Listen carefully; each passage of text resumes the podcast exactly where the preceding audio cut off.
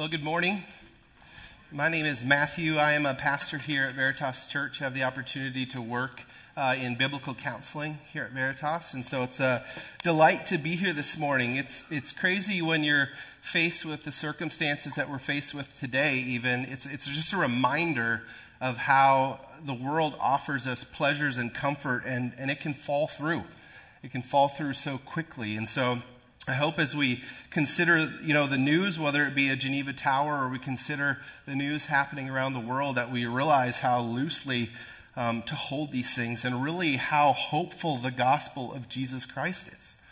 The gospel of Jesus Christ, nothing can take it away. Nothing can taint it. Nothing can impact the freedom that we find in the gospel of Jesus Christ. And really, that's a lot of what we've been talking about in the book of Hebrews.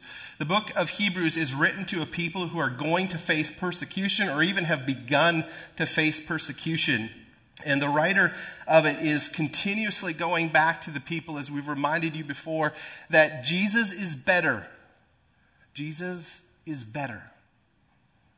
Jesus is better. He's a better leader. He's better than Moses was. Where Moses got angry and struck a rock, Jesus, Jesus didn't. He provided. Where priests failed to lead their families well and lead Israel well, Jesus didn't fail. And where sacrifices came up short, though they offered over and over again dozens and dozens of sacrifices, Jesus was the final sacrifice. And Jesus' final sacrifice was all that God needed and we find grace flowing from there. So, as we're surrounded by such a great crowd of witnesses, let us run with endurance the race that is set before us. Meditating on Jesus, the motivator for living for Jesus. And even last week, as Michael discussed with us, God disciplines those he loves. Now, we separated discipline from punishment, right? Discipline is wanting longevity setting a trajectory for safety and health and wise decision making. And God is willing to do anything and everything to get your attention in that.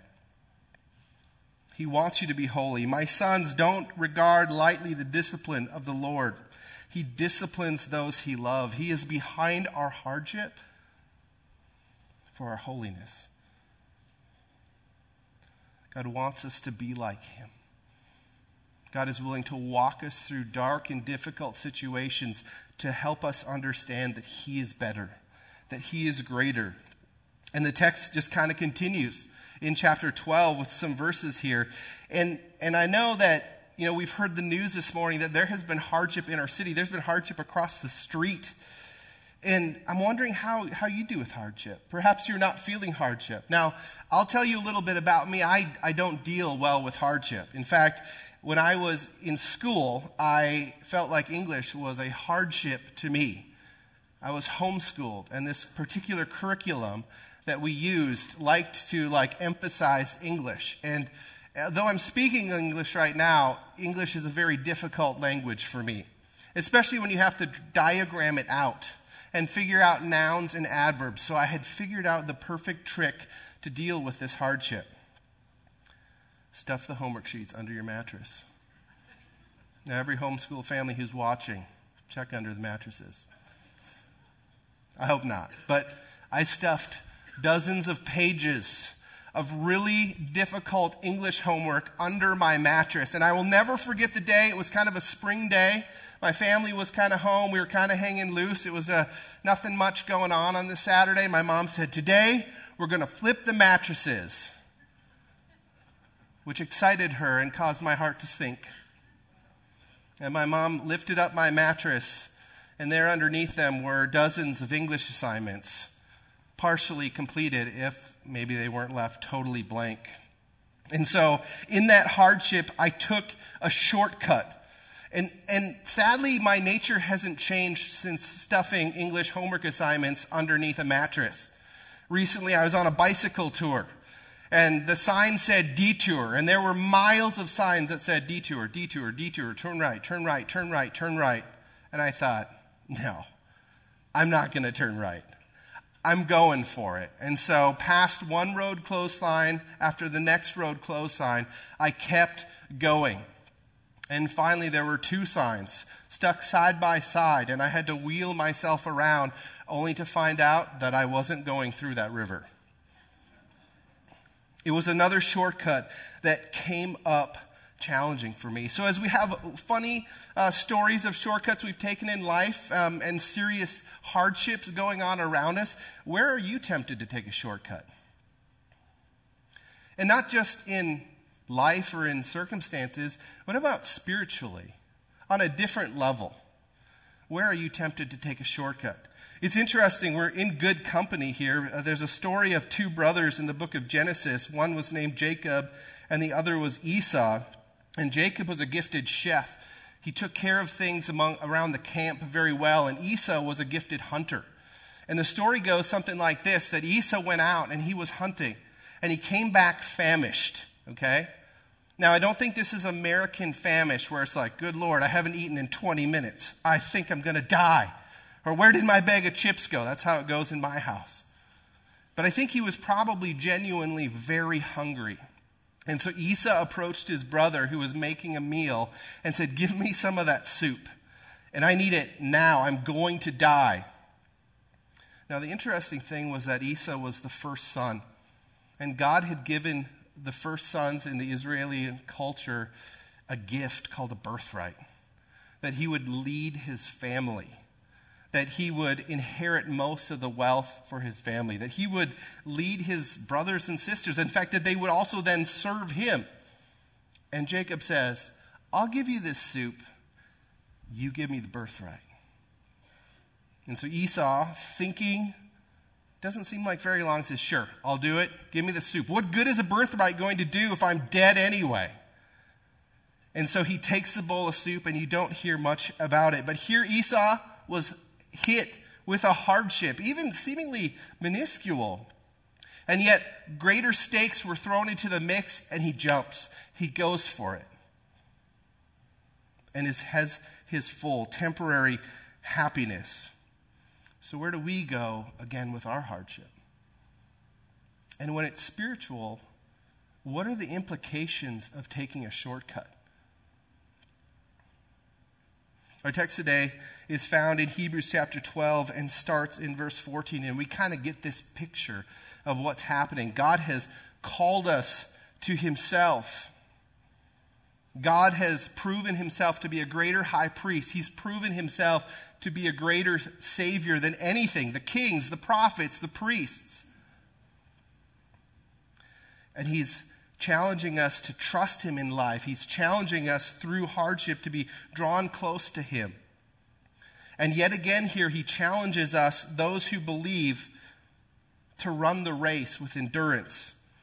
By encouraging us in verse 14, it says, Strive for peace with everyone. That's not the whole verse, but I just want to pause right there. Strive for peace with everyone. As Christians, we ought to have the most unity of any group of people out there. As I've said multiple times, we have Jesus. Jesus unites us.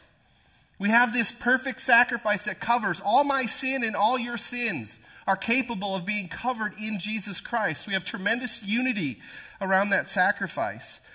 And then we have the family of faith. We looked at the family of faith in Hebrews chapter 11 Noah, Abraham, Isaac, Jacob, David, Moses. We have a lot to be unified over. But in so many ways, we aren't unified. And it's interesting here, amidst a discussion of running a race, enduring God's discipline, which draws us to holiness, that we're called to strive for unity. It's not this picture of kicking up your heels and it'll just be good. It talks about struggle when I think about strife, I think about running. I don't run. I, they've invented the wheel a very long time ago. You should use it, those of you who run. Some of you who gear up for the summer and for running marathons, God bless you. You are gifted in a way that I won't be. I won't do it. But nonetheless, it's this picture of building up, picking up to do something, to do something difficult, to do something outside the normal.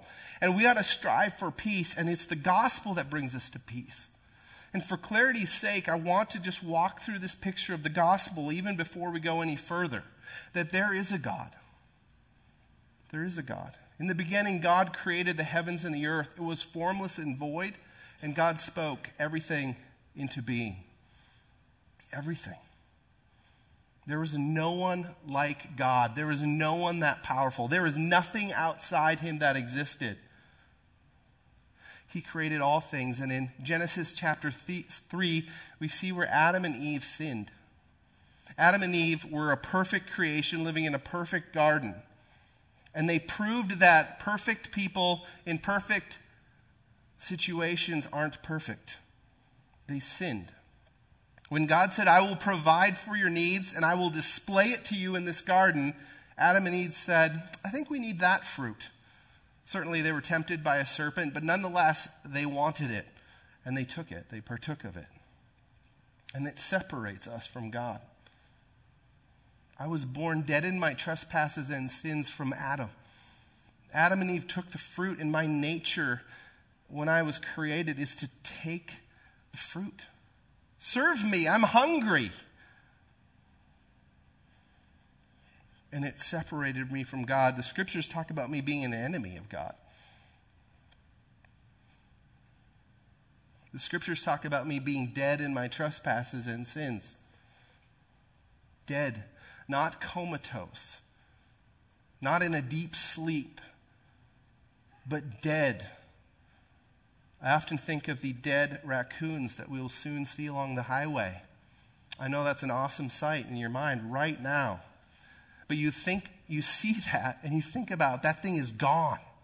That thing is gone. There is no life in that thing. And that describes me before I knew God. That describes me after I was born, separated from God. I needed a Savior. We need a Savior and who shows up to reconcile us to himself? There is a God. He made a way. Sin has come into the world, and I have enjoyed it. I'm an enemy of God, and God makes a way for me.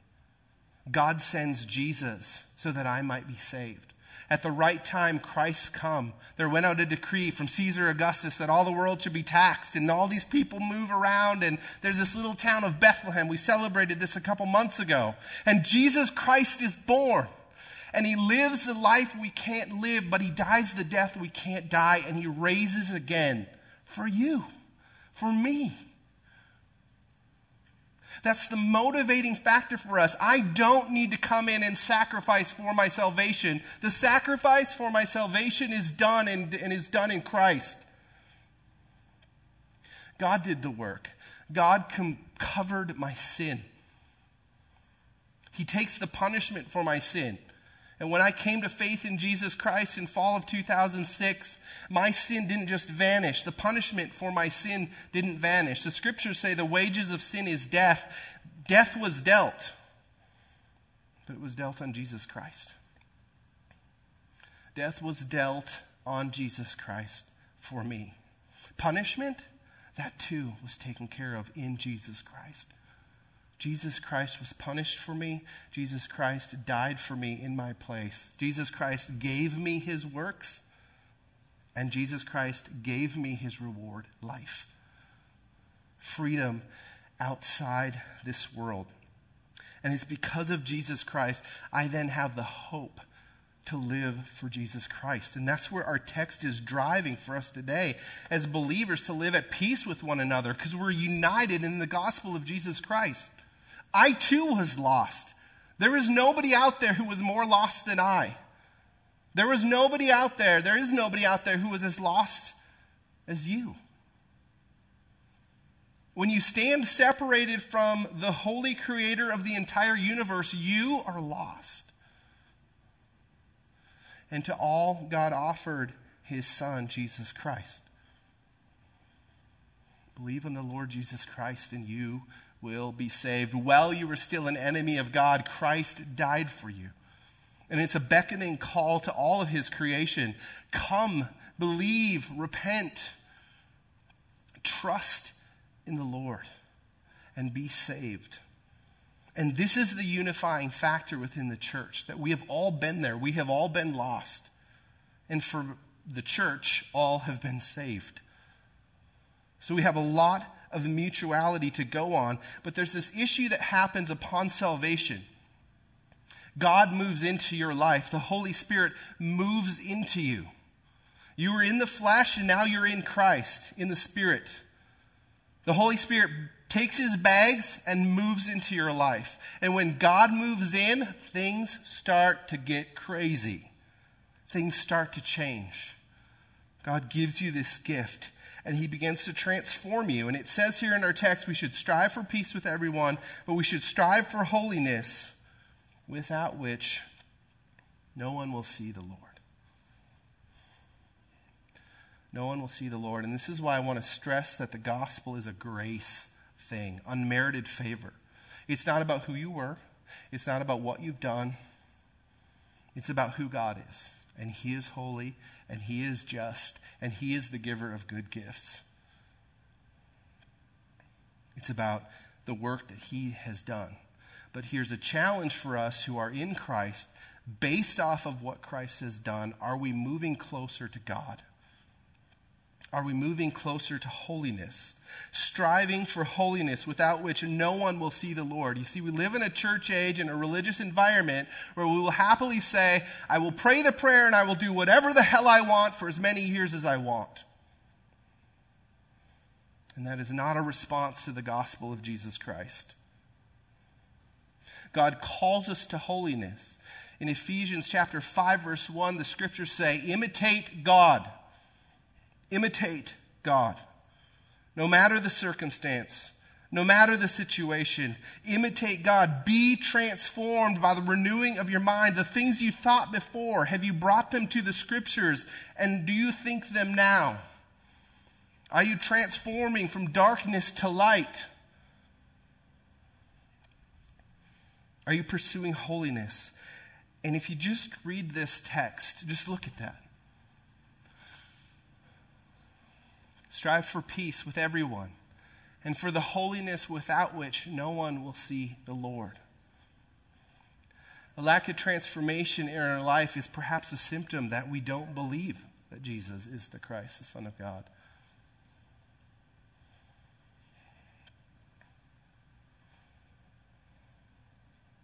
Or perhaps that He hasn't saved us.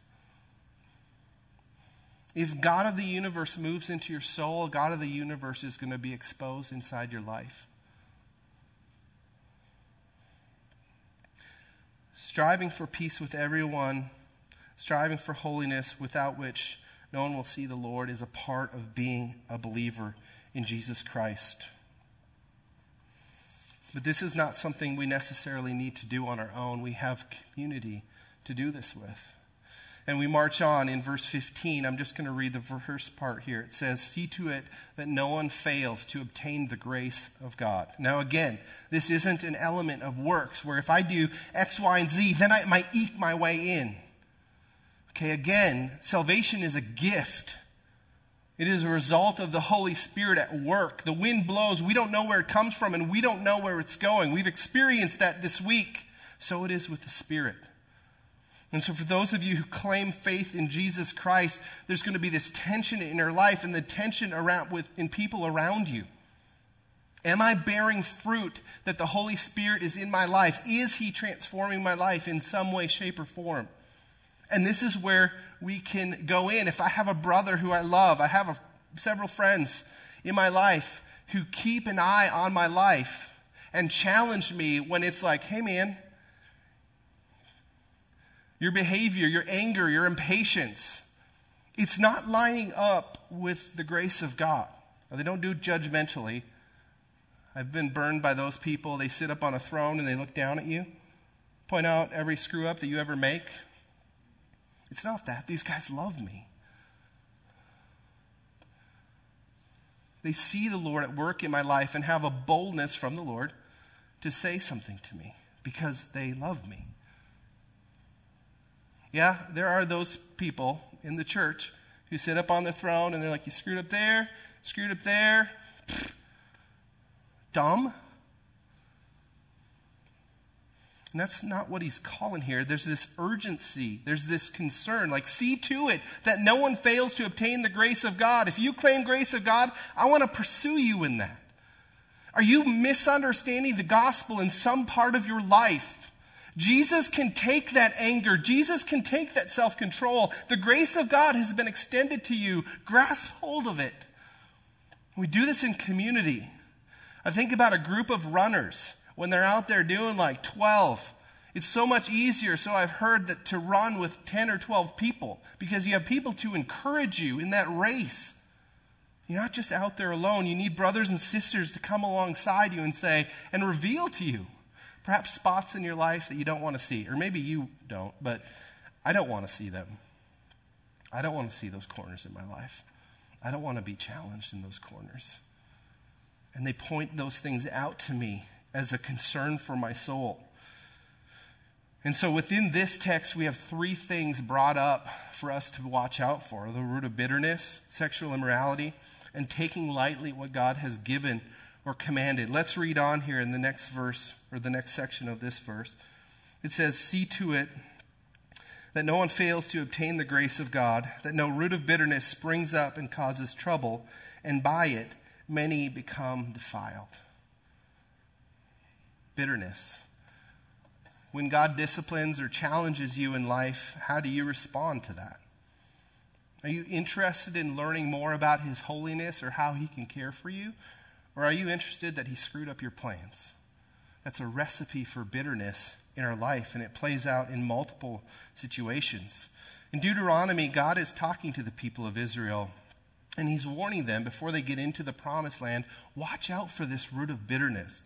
It says this in Deuteronomy chapter 29, verse 18 Beware lest there be among you a man or woman or clan or tribe whose heart is turning away today from the Lord our God to go and serve the gods of those nations. Beware lest there be among you a root bearing poisonous and bitter fruit, one who, when he hears the word of the sworn covenant, blesses himself in his heart, saying, I'll be safe. Though I walk in the stubbornness of my heart, this will lead to the sweeping away of the moist and the dry alike. It gives us a little bit of a picture of what bitterness looks like. Bitterness looks like, I can't take this. I'm out. I'm out. I'm going to turn from God. Bitterness looks like pride. What is he doing?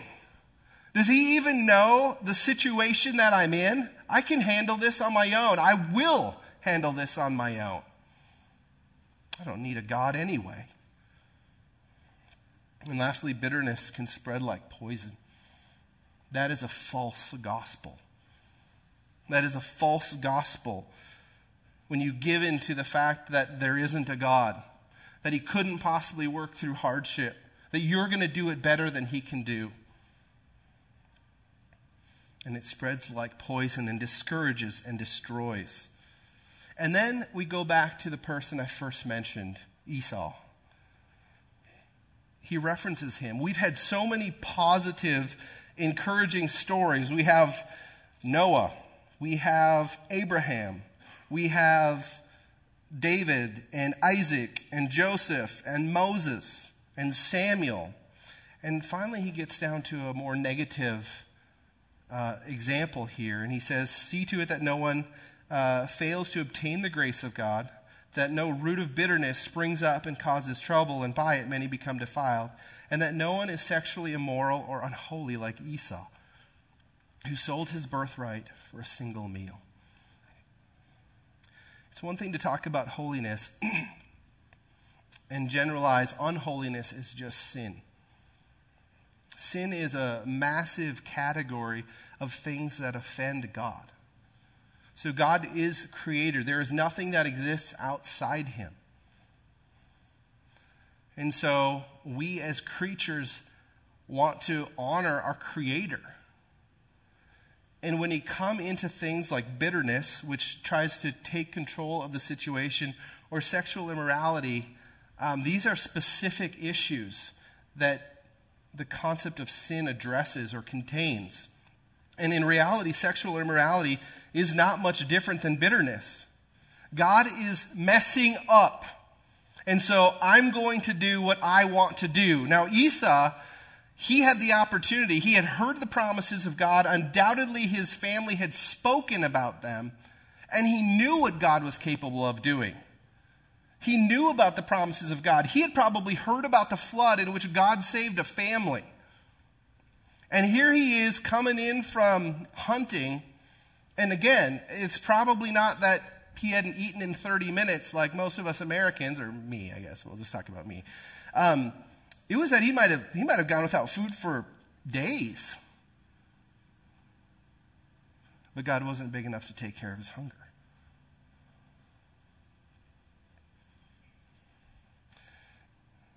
And through the wisdom of his father, he was directed, hey, marry these people. And he's like, you know what? I don't care. I'm going to marry whoever I want. And so, sexual immorality, you know, as Deuteronomy said, you know, people are turning from God to gods within these nations. And we are turning, I think, in this country to a God called sexual immorality. We are taking what God has designed and we are making it whatever the heck we want it to be. How is God keeping pleasure from me as a single teen or college student? I will get pleasure. I will seek pleasure.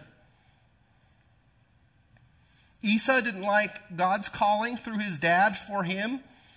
He made his own way. And in this, many of us make our own way. I will get somebody, and I will get pleasure. And it happens within marriage. Sexual immorality, bringing someone else into your marriage, whether digitally or physically, or through books or magazines. Your pleasure, your way, right? Not impurity. God can't sustain you when you're hungry. God can't sustain you when you have a desire. But throughout the scriptures, we see God saying, I will give you, I have saved you from the worst thing ever. I have provided manna for a people in the wilderness. I have split the Red Sea. We're not going in chronological order here, okay? I have provided Jesus when I promised you that he would come. And you're here saying, I need pleasure. God's failed me. Where is God? I need this. Does he realize that my identity is anchored on this? And he says, I'm your identity. I'm your creator. And so, in this tension all around us, we see a sexual immorality brought up. And then we see unholiness like Esau. Esau belittled the promises of God. It's interesting that in 1 Corinthians 10:31 it says, "And whether you eat or drink or whatever you do, do it all for the glory of God." And in Colossians 3:17 it says, "And whatever you do in word or deed, do everything in the name of the Lord Jesus, giving thanks to God the Father through him." And we're just talking about meals. Esau belittled God. Esau acted in a way. I wonder if he would have spoken in this way. But he acted in a way that said, God is, I'm going to starve to death. I'm done. Oh my goodness. I'm done. What good is a birthright for me anyway? And he was unholy. He belittled God. He shrugged off the God given gift to the firstborn in Israel. So here's the issue what shortcuts? What, what are the impacts of shortcuts in our spiritual life?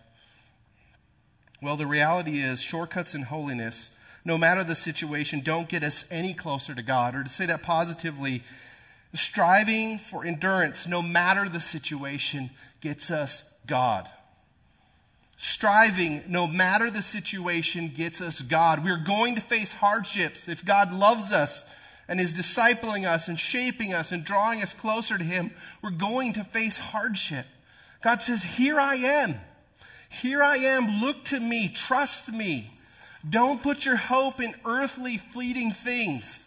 Don't put your hope in cars, their engines blow up. Don't put your hopes in jobs, they might cease. Don't put your hopes in health, there can be a pandemic. Don't put your hopes in homes, there can be fires.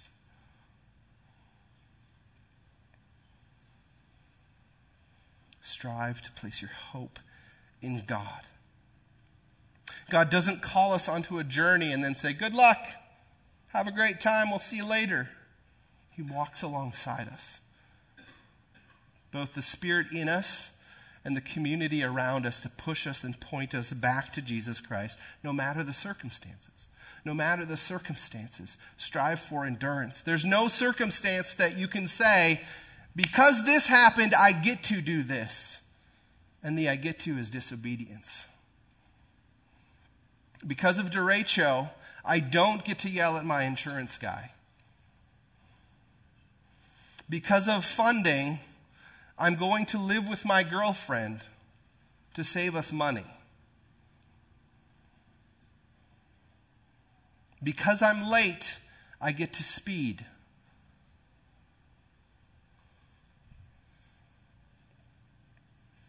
God is a great high priest. He is the great sacrifice. He is the great Father, and He knows exactly what we need. He knows every sparrow that falls.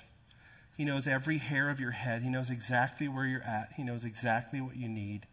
And He can sustain you even while you wait.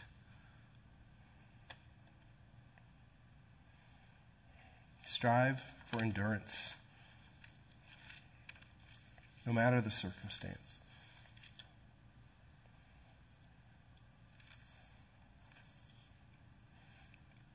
The warning for Esau doesn't, doesn't end there. And, and we should consider it as well. Um, if Hebrews chapter 12, I'm looking in verse 17. There, this is his story. Uh, for you know that afterward, when he desired to inherit the blessing, he was rejected. For he found no chance to repent, though he sought it with tears. That verse probably isn't on your mug in your, uh, in your cupboard. So, what do, you, what do you do with that? I mean, whether you like it or not, here it is. What do you do with that? Esau continually displayed a heart that says, I've got this. What else could I need? Or I need it right now. Don't make me wait. Esau wanted the blessing without the commitment. Esau wanted heaven without holiness. Do you? Do we want heaven without holiness? Do we want just just get me in? In fact, I thought this actually as a kid. This is no joke. I'll just repent. I'll just repent on my deathbed. I can do whatever I want. And then when things look bad, I'm going to I'm going to stop and say, God, God, forgive me. I've done a lot of crazy things. And He'll save me. It'll be great. I'll do whatever I want, and in the last moment, I get heaven.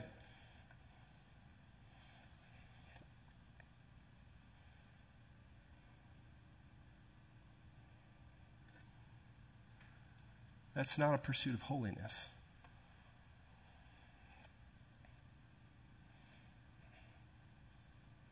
That's not living out the gospel. That's not representing Christ to the world and to your friends. And in Esau's life, he saw testimony of God's faithfulness. He heard testimony of God's faithfulness. And he'd witnessed, even, even in his rebellion, God provided food for him. And yet he continued to rebel. Now, when you study a text like this, you all of a sudden find out there's a whole lot of arguments over certain words. And there is a great debate over what, what did he seek with tears? Was he seeking repentance or was he seeking the blessing? And I think you could say he was seeking repentance. It was rejected from him if you look at the rest of Deuteronomy and you go to uh, Romans 9.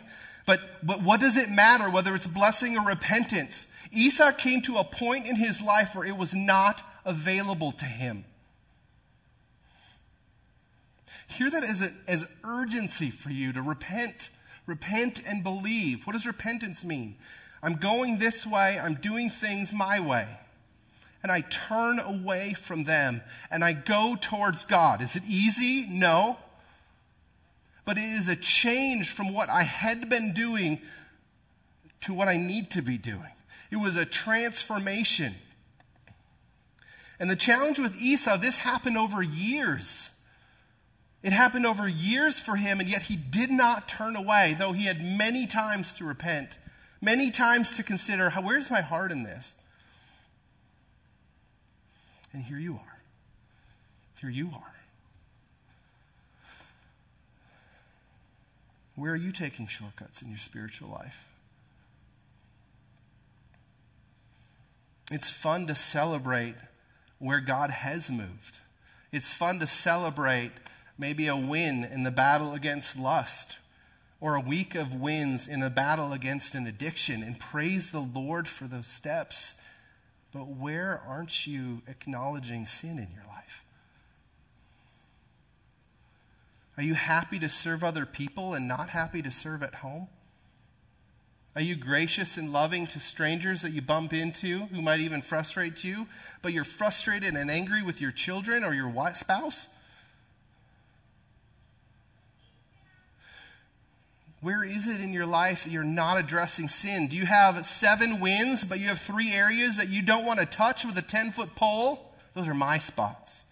I remember that in my first round of college. I had two, maybe three, I guess, two and a half. I don't know. Anyways, uh, let's not talk about me.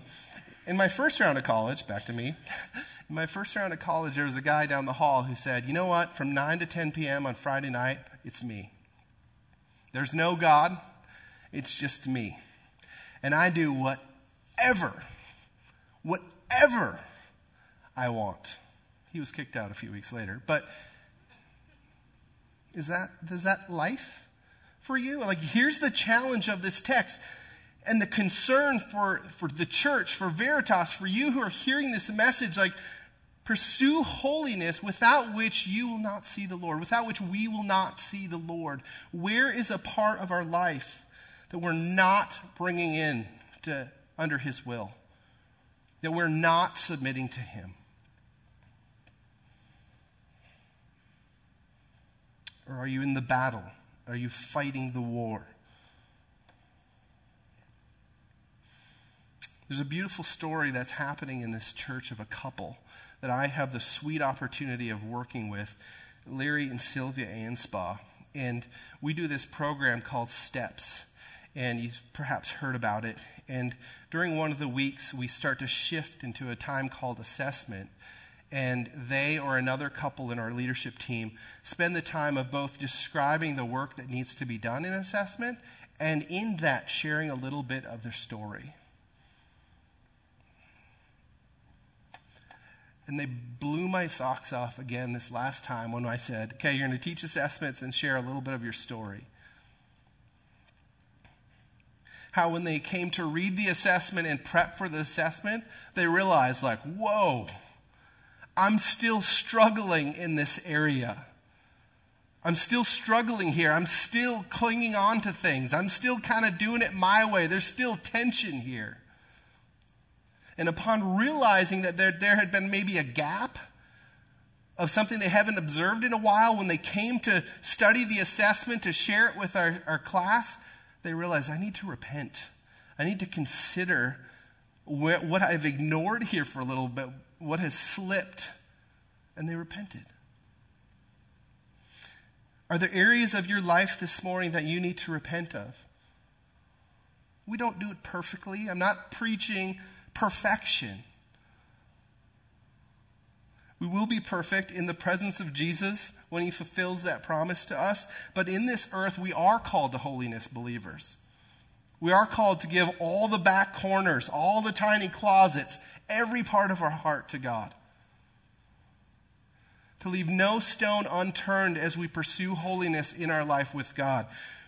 Are there spots that are revealed? There's hope we can repent. Repent of sin. So that is the, the call to us.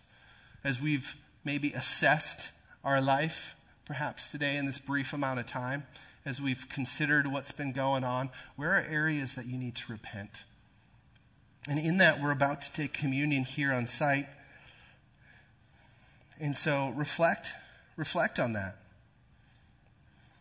Because of the work of Jesus Christ, no matter how bad those dark corners have been, we can actually bring them to the light. We can address them because of the love and work of Jesus Christ. We can acknowledge that we haven't been striving. I haven't been striving for peace. I haven't been striving in the area of sexual immorality. I have been bitter. I've been angry. And Jesus says, Come to me, you, you who are weary, you who are heavy laden. I, I will give you rest. Confess your sins. I will be faithful and just to forgive your sins. And he displayed it for us at the cross. Where have you taken shortcuts, religious person?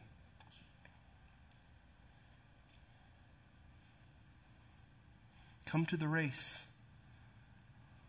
Come endure. So, the way we take communion here is there are stations around the room with a little juice, and it's supposed to be bread on top. I don't know. But this bread and this juice represent the body of Christ and the blood of Christ, which was shed for you. And perhaps you've never considered, like, where is Jesus at in my life? Would you consider that today? Would you consider believing in the Lord Jesus Christ and being saved? We'd love to discuss that with you. Love to discuss that with you. It would be awesome. But being made right with the Father is possible because of the work of Jesus Christ. And that's what we as a church are called to remember. Perhaps you're not in the right place to come and take this, and that's fine. You do not have to come and take this. I would encourage you, though, to evaluate your life. Where are you not pursuing holiness? And take a minute, take two minutes, listen to the songs, and repent. Turn from that sin to godliness. Make steps to help yourself battle that issue this week. No matter the circumstance, the blood of Christ is available. Let's pray. Heavenly Father, um, you are great. God, we are so grateful for your supremacy over absolutely everything. It's because of you we can hope no matter what the situation. God, and so I pray and ask for those people who make Veritas home and for our guests today, God, that we would really spend some time considering your great love for us. God, that while we were still in sin, Christ died for us, that the wages of sin is death, and you paid that. You've made a way for all of us to come. God, would you convict us in areas that we have ignored for perhaps our own comfort? Would you convict us in areas where we have said, You have failed us? We'll do it our own way. And God, may we surrender those things to you. Trusting your sovereignty, trusting your supremacy, God and trusting that you are working something good inside us. God, that you are drawing us close to you. God, you're great. Thank you for Jesus.